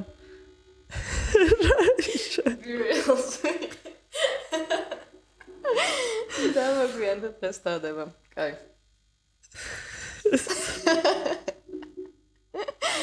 თან სოუსოვი. პაკა. შევსო მორჯა პოდკასტი. მე აღარ ვარ თან ახმარო ეს გაგრძელდა. დავბრუნდი. წაჭეკე. მაგრამ ხომ დაკარგე და რაღაც მომენტში მაინც იპავა ისო. და ისო დაბრუნდა. მას ისეთი როგორი ციტა. ხო და ხო და ნუ იცი რა არის ხო ანუ იგივენაირი ვერ დაბრუნდები რა ეგ მგონია რა. ვაფშე სხვანაირი ბრუნდები. პროსტა ანუ აი მაგაზე მქონდა რომ ანუ აი ეგ პროსტა პატარა ნაწილი უნდა კონდეს რა შეგნით რა. თან მეც მეატრება ხოლმე ძალიან ჩემი თავი რაღაც სველი ჩემი თავი და ნუ ანუ რაღაცაები რა. პროსტა ეგ არის რომ რაღაცებს ხედავ ძალიან ბევრი რაც იყო გამოსასწორებელი და ანუ მაგას ვცდილობ რომ გამოვასწორე და ის რაც მომწონს და რეალურად ჩემი თავი არის მგონია ეგ რომ ანუ რაღაც მართალი რო ხარ შენ თავთან და შენ შინაგან რაღაც გრძნობებთან რა. და მთავარი არის რომ ეგ შეინარჩუნო რა და ანუ ეგ მე ეგ არის რეალური შენი რაღაც ნაწილი რა. და ეგ არ უნდა დაკარგო ალბათ რა. და ყოველთვის უნდა შეეცადო რომ შეინარჩუნო და თუ დაკარგავ ძალიან უნდა ეცადო რომ ისე ვიპოვო, იმიტომ რომ მე ძალიან სხვა ადამიანი ხდები და მე რაღაც მომენტში ანუ აი ზუსტად აფეიქებ, აფეიქებ, აფეიქებ და მე რაღაც მომენტში ხვდები რომ ანუ საერთოდ ანუ ყველაფერი ძალიან გაფეიქებულია რა და ყველაფერი ხო ვაფშე ანუ სათხარ ვე ვე ვერ ხვდები რა. ანუ ეგ არის რომ ანუ არასდროს არ არის გვიანი რეალურად აი რაღაც გარემოებებიდან გამოსვლა და რაღაცების თავის დაღწევა უბრალოდ ძალიან ძლიერი უნდა იყოს რა და ანუ მზად უნდა იყო რომ რაღაცა თუ არ მოგწონ შენ ცხოვრებაში და გინდა მაგის შეცვლა და რო დაიწყებ მაგის შეცვლას ძალიან painful იქნება რა ეგ ყველაფერი და ძალიან ბევრი რაღაცის მოთმენა მოგიწევს მაგრამ თუ მართლა გინდა მაგას ანუ შეეგუები და იზავ და შეცვლი და მარტო მოგიწევს ძალიან ბევრი რაღაცის გაკეთება მაგრამ თუ მაგისთვის არ ხარ მზად მაშინ ნუ მაშინ ნუ ვერ ვერ შევი მაშინ იყავი ხარ. იყავი ყოველთვის ყველაფერი ხო. ხო თუ გააქვს მაგისი პრეტენზია ყველაფერში რომ რაღაცა კიდე იქ მიიღო მაშინ ანუ ხო ეს მარტივად. ხო ანუ მარტივად არაფერი არ ხდება რა. და მე მაგ წარმოსახვით რაღაცა არარეალურ წარმოსახვაში ვცხოვრობდი ძალიან დიდი ხანი რომ აი ყველაფერი რაც კიდე რაღაცა იქრევე თავისით ხდება და თავისით მოდის და რაღაც კიდე რაღაც გიყიდიან. თუ აი რაღაცა სისულადე რა რომ ანუ რეალურად ეგ არ არის ეგ რომ აი რაღაც კიდე და თავისით მოხდება ხო თავისით არაფერი არ ხდება რა ანუ ვაფშე არაფერი. და ყველაფერს ჭირდება დრო. აი ეგ არის ანუ ყველაზე რთული არის რომ აი მაგ აზრს შეგუო რომ აი დრო არის ან დრო მართლა არის ძალიან საჭირო აი ყველაფრისთვის ვაფშე და ძალიან ბევრ რაცაში გეხმარება. და თან ძართული არის, იმიტომ რომ აი ამ დროში როცა რაღაც არ მოგწონს და თან კიდე დრო რო გადის და რო კიდე არ მოგწონს ძალიან ძალიან ძალიან გიჭირს რა რომ არასდროს არ მორჩება მაგრამ რეალურად ნუ მორჩება და მე ბევრად უფრო უკეთესი იქნება რა. აი ეგ რომ მორჩება უკვე ანუ აი ხო და აი ცვლილებებიც ანუ არ შეგეშინდეთ რა ცვლილებების ანუ აი რაც არ უნდა ხო აი მე რთული იყოს მაგ რაღაც შედეგის შეგუება იმიტომ აი მე რო პატარა ვიყავი სულ ძალიან ანუ იმნაირად აი პირველი ჩემი რამდენიმე ეგეთი ძალიან დიდი ცვლილება რაც იყო ძალიან ტკივნეული იყო რა ჩემთვის. რომ მე ძალიან გამიჭდა ეგ შიში რა რომ აი მეგონა რომ ყოველი რაღაცა რისკი რაზეც წავიდო რისკზე რომ წავიდოდი ან რაღაცა ძალიან ისეც რომ შევცვლიდი ჩემ ცხოვრებაში აი სულ მქონდა მოლოდინა რომ რაღაც ცუდი მოხდებოდა რა ანუ აი რაღაც რაღაც ძალიან ისეთი იქნებოდა რა და ანუ რეალურად აი ეგ არ უნდა გქონდეს რა არანაირად. რა კი ანუ აი მე იქნება თავიდან რთული პერიოდი და ყველა დიდ ცვლილებებას მოყვება თავიდან ძალიან რთული პერიოდი. უბრალოდ აი ზად უნდა იყო რომ ანუ კაი ეს პერიოდი გავა და მე კაი იქნება რა. პროსტა ეგ პერიოდი უნდა გაძლო რა რაღაცაირად რა. უნდა გადალახა ხო? მაგრამ ნუ მაგ გადალახვასაც აიკანო, მაგის мотиваციასაც ის უნდა გაძლევდეს, რაც მე გელოდება რა, მაგ პერიოდის მერეც იქნება. მაგრამ უნდა ხედავდე მაგას რა, ხაი ჩემი აზრით აი დეპრესია რაღაც მომენტში ეგარი რა, უფრო რომ აი მაგას ვერ ხედავ, ხო, ანუ აი მაგ ის რაც ანუ რამაც რა мотиваცია მოგცეს, მაგას ვერ ხედავ პროსტა რა. იმ რაღაცა სინათლეს გუჟამის ბოლოში, ანუ ვერ ხედავ და პროსტა მარტო ეს ანუ გაუთავებელი გვირაბი არის და სიბნელე და პროსტა აქშენ აი ძლივს მიდი. და ვერ მიდი. და ვერ მიდი ხარ ვერასდროს ბოლომდე რა. მაგრამ იცი რა არის აი ეგეც მგონია რომ აი მაგ პერიოდს შეგიძლია რომ რაღაცაირად ცოტა შენ თავს შემოძახო რა. და აი მე რო პატარა ანუ აი ძალიან პატარაობიდანვე აი ძალიან მელანქოლიური ვარ და ანუ ძალიან ცვალებადი ხასიათი მაქვს და აი ძალიან რაღაც ისეთი ვიყავი რა მსხრევადე.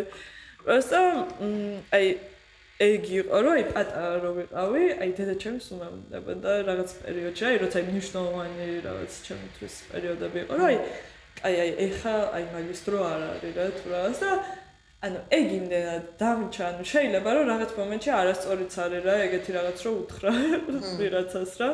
მაგრამ აი რეალურად აი ეხა ჩემთვის ძალიან სწორი იყო. იმიტომ რომ აი ეხა მაქვს ხოლმე რაღაც პერიოდები, რომ ანუ ძალიან ცუდად ხვდები რაღაც შეიძლება რაღაც აი არ მინდოდა ზოგინდანად გო, მაგრამ ну ჩემთვის მაინც ვანები რომ აი ეხა მაგისტრო არ არის რა, ასე მაინც ბლოგინდა და მაინც რაღაცას ვაკეთებ რა. და აი ყველას აქვს რა რეალურად ეგ ძალა რა. პროსტა ნუ აი ეს ენერგია ხო პროსტა უნდა იპოვო რა ხო. აკეთა.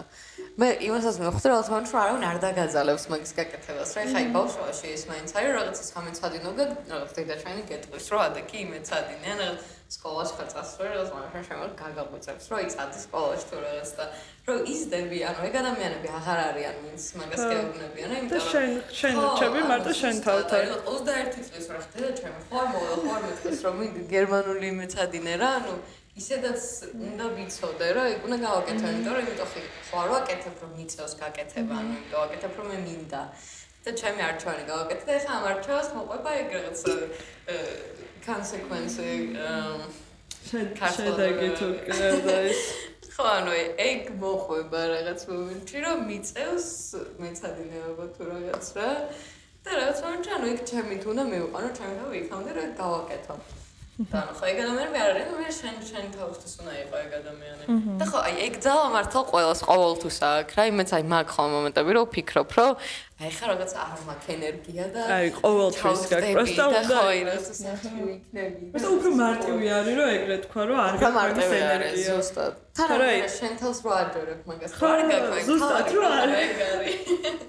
და შენ თავს აჯერებ ხო რაღაც self ანუ შენი თავის შეცოდების მომენტი რო გაქვს რომ იმე ცუდად ვარ ცოდოვარ და მე პატია ხო მე პატია სახში და და არ ფერი არ გავაკეთე ფერი არ გავაკეთე ხო და რეალურად ეგრე არ არის რა ხო არაფერი არ გავაკეთე დღეს გავაშ. არა ხო და არ არის ეგრეც ვეც. ეგ არის რა ბოლოს მაინც ან შენ თავთან და იყო მართალი რა. და აი ეგ ძალიან აი ხამ ბოლო პერიოდში აი სულ მაგაზე ვამეცადინებ ჩემ თავს რა.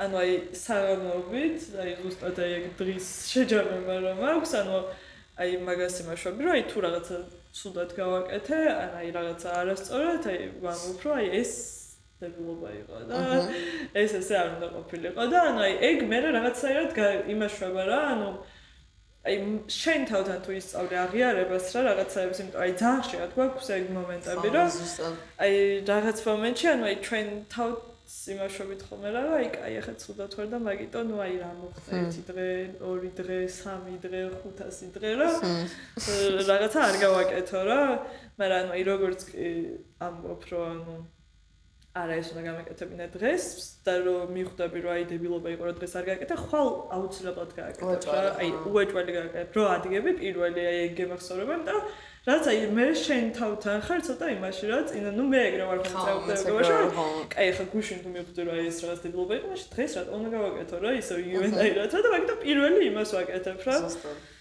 ამათაც თავარი ის არის რაღაც მომენტი ბოლომდე არ დაიკიდო რა აი ის რომ დღეს არ გავაკეთე მოდი ბარემ ხვალაც აღარ გავაკეთებ რა ანუ ეგ მე ეგეც მქონდა იდეა შეი დეპრესიის პერიოდში რომ აი ხა დღეს უნდა აუ დღეს მქონდა გასაკეთებელი და დღეს არ უქენი და მოდი აი ხვალაც აღარ უძავ რა აი რა ხაზრი აქვს რა და არა ხო უეჭველი აქ ხო просто ну აი შენ ანუ თუ რაღაც დედლაინი გაქვს ანუ რაღაც ბოლო აი რაღაც ამ დღეს ორ შაბათს 4 საათზე უნდა ჩავარო და პროექტი ან რაღაც ეგეთი, მაშინ ნუ აი მაგ მომენტში უეჭველი უნდა გააკეთო რა, მაგრამ თუ რაღაც ისეთი არის, რომ აი დღეს ვერ მოასწარი მაგის გაკეთება და ხო აი რაღაც პოდკასტზე თუნდაც რა, ხან აი გუშინ რო რაღაც მომენტში ვერ ჩავწერეთ, აი მაგაზე რომ ძალიან ის მეფიქრა, რომ აი მე ვერ ჩავწერეთ და მოდი ახლა ვაფშე აღარ ჩავწეროთ და იცოდა როცა დრამა რო შემეკნა რა, ტრაგედია რა, ხო ანუ არ ხდება ეგრე ხო პროსტო დღეს ვერ ხარ არა უშავს რა, ხალისავ და შეიძლება ხვალ უკეთესი გამოვიდეს რა, ვიდრე დღეს გამოვიდეს. მოიწარი ხალ ბავშვებო. აკეთეთ რაღაცები და არ დანებდეთ რა და სულ იმოძრავეთ, და სულ იმოძრავეთ. აი მართლა, ყველაზე მაგარი ის ეს ყველაფერს მიედმოეთ. ყველაფერს მიედმოეთ, იმიტომ რომ რაც გაინტერესებს და აი ყოველთვის ეძებეთ ის რაც გაინტერესებს. აი ყველაზე ის გონია აი ყველაზე ცუდი რაც მაგ პერიოდში არის რომ არიცი რა გაინტერესებს რა აი თუ ბევრი რაღაც გაინტერესებს ეგ ბევრად ჯობია იმას ვიდრე საერთოდ რო არაფერი არ გაინტერესებს რა ეს ხო პარკოლის მე ჩემი და მაგაზე რომ ანუ აი რომელი ჩემი უნდა რომ ხანდახან მოგდღები, როცა ყველაფერი მინდა. და ანუ აი მე ვნობდი რომ მე ხანდახან მოგდღები, როცა არაფერი არ მინდა და მეთქი აი კითხე რომ რომელი არის უკეთესი შენი აზრით, რომ ანუ ის დღეები, ანუ ის რომ ყველაფერი გინდოდეს თუ არაფერი არ გინდოდეს, და ჩემ მითხრა რომ ყველაფერი გინდოდეს, უეჭვარი, იმიტომ რომ ანუ რა აზრი აქვს ეგრე ცხოვრებას თუ არაფერი არ გინდა. და მართლა ხო ანუ ჯობია ბევრად რომ ბევრი ინტერესი გქონდეს ხო და ყველაფერს შეეხო. ხო, ვიდრე ის. მე რაღაც მომენტში ბევრ აი თუნდაც აი მაგან რა თავიდან რაზეც დავიწყო ლაპარაკი რომ აი რაც ეკოდეს დადიოდი ცურაზე დადიოდი აი ყველაფერზე დადიოდი რაც მომენტში ანუ აი მე ეგ მომსა რომ აი იმდენად ყველაფერი უკვე გამოცდილი მქონდა რა რომ აი არაფრის ანუ ზუსტად მე რაც ძალიან მომეწონა ანუ ზუსტად ვიცოდი რომ ანუ ეს იყო ის რაც მინდოდა. იმიტომ რომ დანარჩენი ყველაფერი უკვე ვიცოდი რომ ანუ არ მინდოდა რა და ანუ ეგ მეც აი თამრა მე უნდა მოდა ზუსტად იმ დღეს რა ანუ აი რაღაც მომენტში შეიძლება რაღაც სიტუაციებში ჩავარდეო რა. ნუ რაღაც ანუ არ გისწორდებოდეს რა იყოფნაო რა. მე შეიძლება რა უნივერსიტეტშიც იყო რა ინების მე ადგილას რა. მაგრამ ანუ აი ეგეთ სიტუაციებშია. უეჭველი ხდები რომ რა არ გინდაო რა და ეგ ძალიან მნიშვნელოვანი არისო რა და აი ეგ ეგ არის რა, ანუ აი ბევრ რაღაცებს რომ მიედმოედები, იმას მაინც ხვდები რა არ გინდა. ზუსტად, ხო. და რა ზუსტად იცი რომ ანუ აი ეს არ მოგწონს რა და მე რაღაც მომენტში რომ ნახავ იმას რაც მოგწონს, ეგ ყველაზე მეტად ასწოროს რა. ხო. ანუ ეს ვა ეს ხანაირი შეგძნება არის, ანუ ეს მინდა თუ რაღაც და კაი არის, მაგას რა იყო, ყველაზე კაი ეგ არის, აი რამდენი ხანი სამრას. და და ან მართლა ყველა ყველა ხერზე რა დაგწერდეს რაღაც მომენტში რომ მაგას იპოვი მართლა ხო ყველაზე კაი შეგრძნება არა. ყველა და ანუ აი იმდა განზოგადება შეგიძლია იმ ანუ ადამიანებზე ურთიერთობებზე აი ანუ მართლა ყველაფერი შეეგრე არის რა რომ ანუ აი რაღაცა უნდა გამოცადო რა და ანუ შეგეშინდეს არაფერს. ანუ არა და მithumedas აი ეხა ვინც ჩვენ გვიყურებს ანუ აი ეგ რაღაც ასაკი.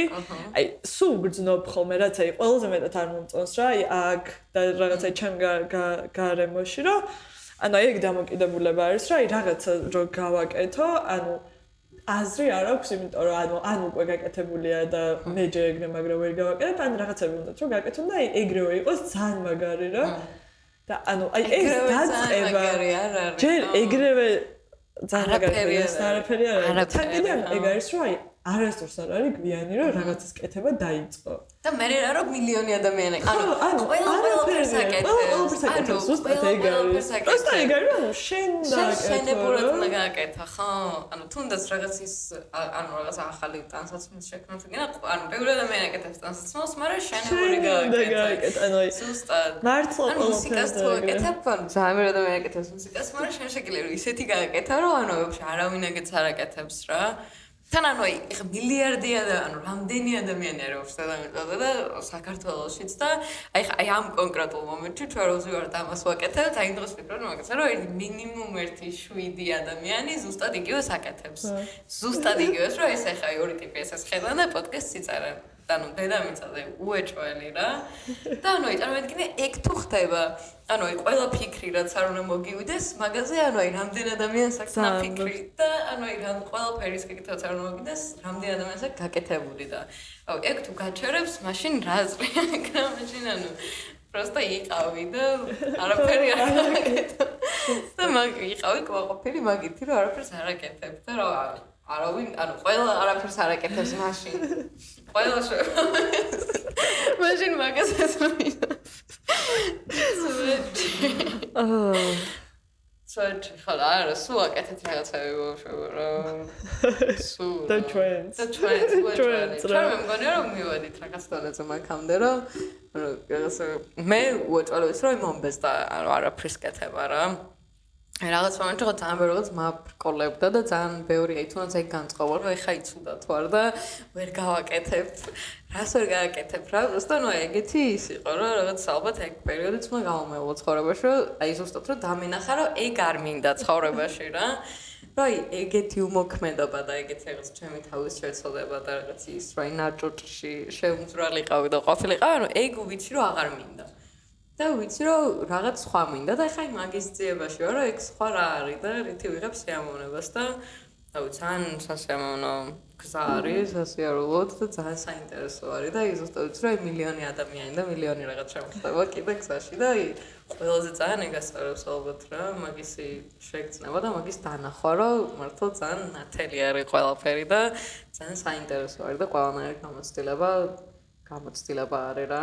თუნდაც ის რაღაც, აი თუნდაც რაღაც პკივნეული რაღაცებიც ეგეც ნაწილი არის, მაგის რა ცოცხალი ხარ. და რაღაც უკტკივა, ესე იგი რომ ცოცხალი ხარ რა. რეგეგრა და კიდე პატარა რაღაცებიც გაგიხარდეთ ხოლმე რა. უეჭველი ხო. აი ეგ აი ყველაზე მეტად აი აი ალბათ ჩემ თავში რა ძალიან სიამოვნებს აი ბავშვობის რაც მაგამყოლი არის ეგ რომ აი ძალიან מחარებს ხოლმე პატარა აი პატარა რაღაც დეტალები შეიძლება ისეთ ანუ იმ ისეთი ბედნიერების რაღაც ის მომცეს ბუსტი რო ანუ აი არ ვიცი რა შეიძლება პროსტა აი ხანახანეს გავდივარ ხოლმე აი გარეთ რა ვიცი აშ გავიხედავი და ანუ აი პროსტა რო ცარზე რაღაც ხვანაირი განათება არის ისეთ ბედნიერი ხდები რომ აი თელი დღე მოუყვება რა რაღაც აი შეიძლება რაღაცა პატარა ბეჭედი ვნახო და მიწის ქვეშაში ორლარაც ვიყიდა და აი თელი დღე ისეთ ბედნიერი ვიყო რომ აი არ ვიცი რა და ეგ მგონია რომ რაღაც მომენტში ეგეთ რაღაცებს ხშირად იმაშვებიან ხოლმე რა ანუ არ ვაქცევთ ყურადღებას არ ვაქცევთ ყურადღებას და ანუ აი რაღაც ანუ აი სულ ხო რო აი ის და ანუ აი ეგ ანუ აი არ არის სასაჭირო რა ანუ აი შეეცადეთ რომ ხო აი ეგეთი რაღაცებისგან ძალიან მიიღოთ სიამოვნება იმიტომ რომ აი მე მართლა აი მაგას გამოვყავარ ხოლმე ძალიან და აი ძალიან ძალიან მიხარია რა. ძალიან ხა მე რაღაც ეგ ნაწილი შემოვინახე ჩემ თავში და ყველას გირჩევთ რა ანუ თან მაგის გამოსწორება შეიძლება რა პროსტა ეგ არის რომ უნდა დააკვირდე რა რაღაცებს და აი როგორც იწყებ დაკვირვებას მე ხვდები რომ ვა და ვა და რაღაცა ძალიან რაღაცას ხო რა ანუ ფიქრებში არ უნდა იყოს, ვაი, მე მუდმივად გქონდა რომ ან წარსულში ვიყავი ან მომავალში ფიქრით რა და მაგით აი დღეს რაც ხდებოდა, მაგას ვერ ვერ აღვევდი რომ ეს რეალობა იყო რა. ან ჩემთვის იმდენად რეალური იყო ის წარსულის მოგარებები და ის რაღაც მომავალი რასაც ხედავდი იდეაში, ან იმდენად რაღაც ნამდვილი იყო რა ეგ იყო რეალობა და ეს რაც ხდებოდა, პროსტა ხდებოდა თუ რაღაც რა. და მე რაღაც მომენტში რა ეგეც არის რომ ეგეც უნდა დაამოყამალობოთ რომ აქ იყო რა. და შენ სადაც ხარ იქ ხდება ყველაფერი. და სადაც ხარ მაგ მომენტში ხარ და მაგ დროში ხარ და რაღაც ეგ საათი არის და რაღაც ეგ ლოკაცია არის და ეგ ადამიანი არის შენ გვერდზე და არა ის რაც შენ ფიქრებში ხდება რა ხოლე მე რა იმაგას რო ხედავ რო აქ რო ხარ უკვე აქ ხარ და ვაუ ზივარ და რაღაცა გრავიტაცია მინიდავს და მე რა რაღაცა მასა სიტუაცია მაგასა თახში მე რაღაცა გავიხედავი და ეგ რაღაცა ანასავე ხარ სიამოვნებს რა ხო უეჭვალე არა ეგ პატარა რაღაცებზე არის გადაბული ხო ნუ ყველაფერი ერთმანეთზე ეგ ჯაჭური რეაქციით არის გადაბული რეაქცია. ცოტა და მოწეს ეს თამრას მაიკა ყველაზე ძალიან ეს ფერი მომეწონა თეთრი. მეც მაგიტო დღეს გამოვეწყა მაიკი. შეგიძლიათ იყიდო ჩეკლესის მაღაზიაში.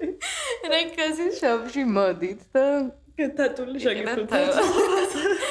ყველაზე ლამაზ შესაძლოა ხაღალში თან პლუს ეგ არის. ყველა ძალიან კომპლიმენტს მოგყვარო ხომ მაგაზე რომ აი ორი ლამაზი შესაძლოა ხაღალში. რატომაც ყველა ადამიანს გონი რომ ეგ არის დაბადების დღე და რაღაცა სასაჩუქრე შესაძლოა.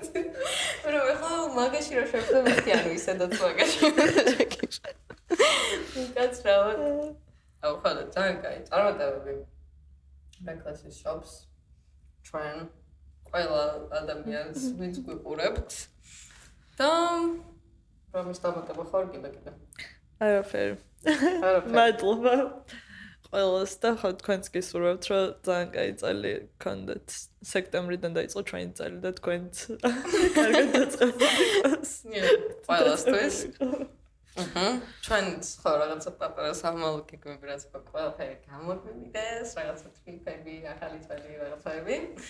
და და ერთი პატარა სტორი რომ მე და თათული სადაც არ უნდა წავიდეთ. ყველგან რატომ რაღაც ერთმანეთს უეჭველი. აი ბაბშე ყველგან ანუ ამსტერდამში ვიყავი და ამსტერდამში შევხვდი თათული. და ყველაზე კაი იყო. და ყველაზე კაი იყო. ყველაზე კაი დაბადების დღე მოკლედ ანუ ყველაზე კაი დაბადების დღე ვაფშე. და მასოს დაბადების დღეც ჩემი აზრით ყველაზე კარგი იყო. და ყველა იმედი არა ეხა სამომავლო თუნდა ისე ერთად ერთად წავიდეთ კი ჩემი აზრით. და ისე რაც რენდომ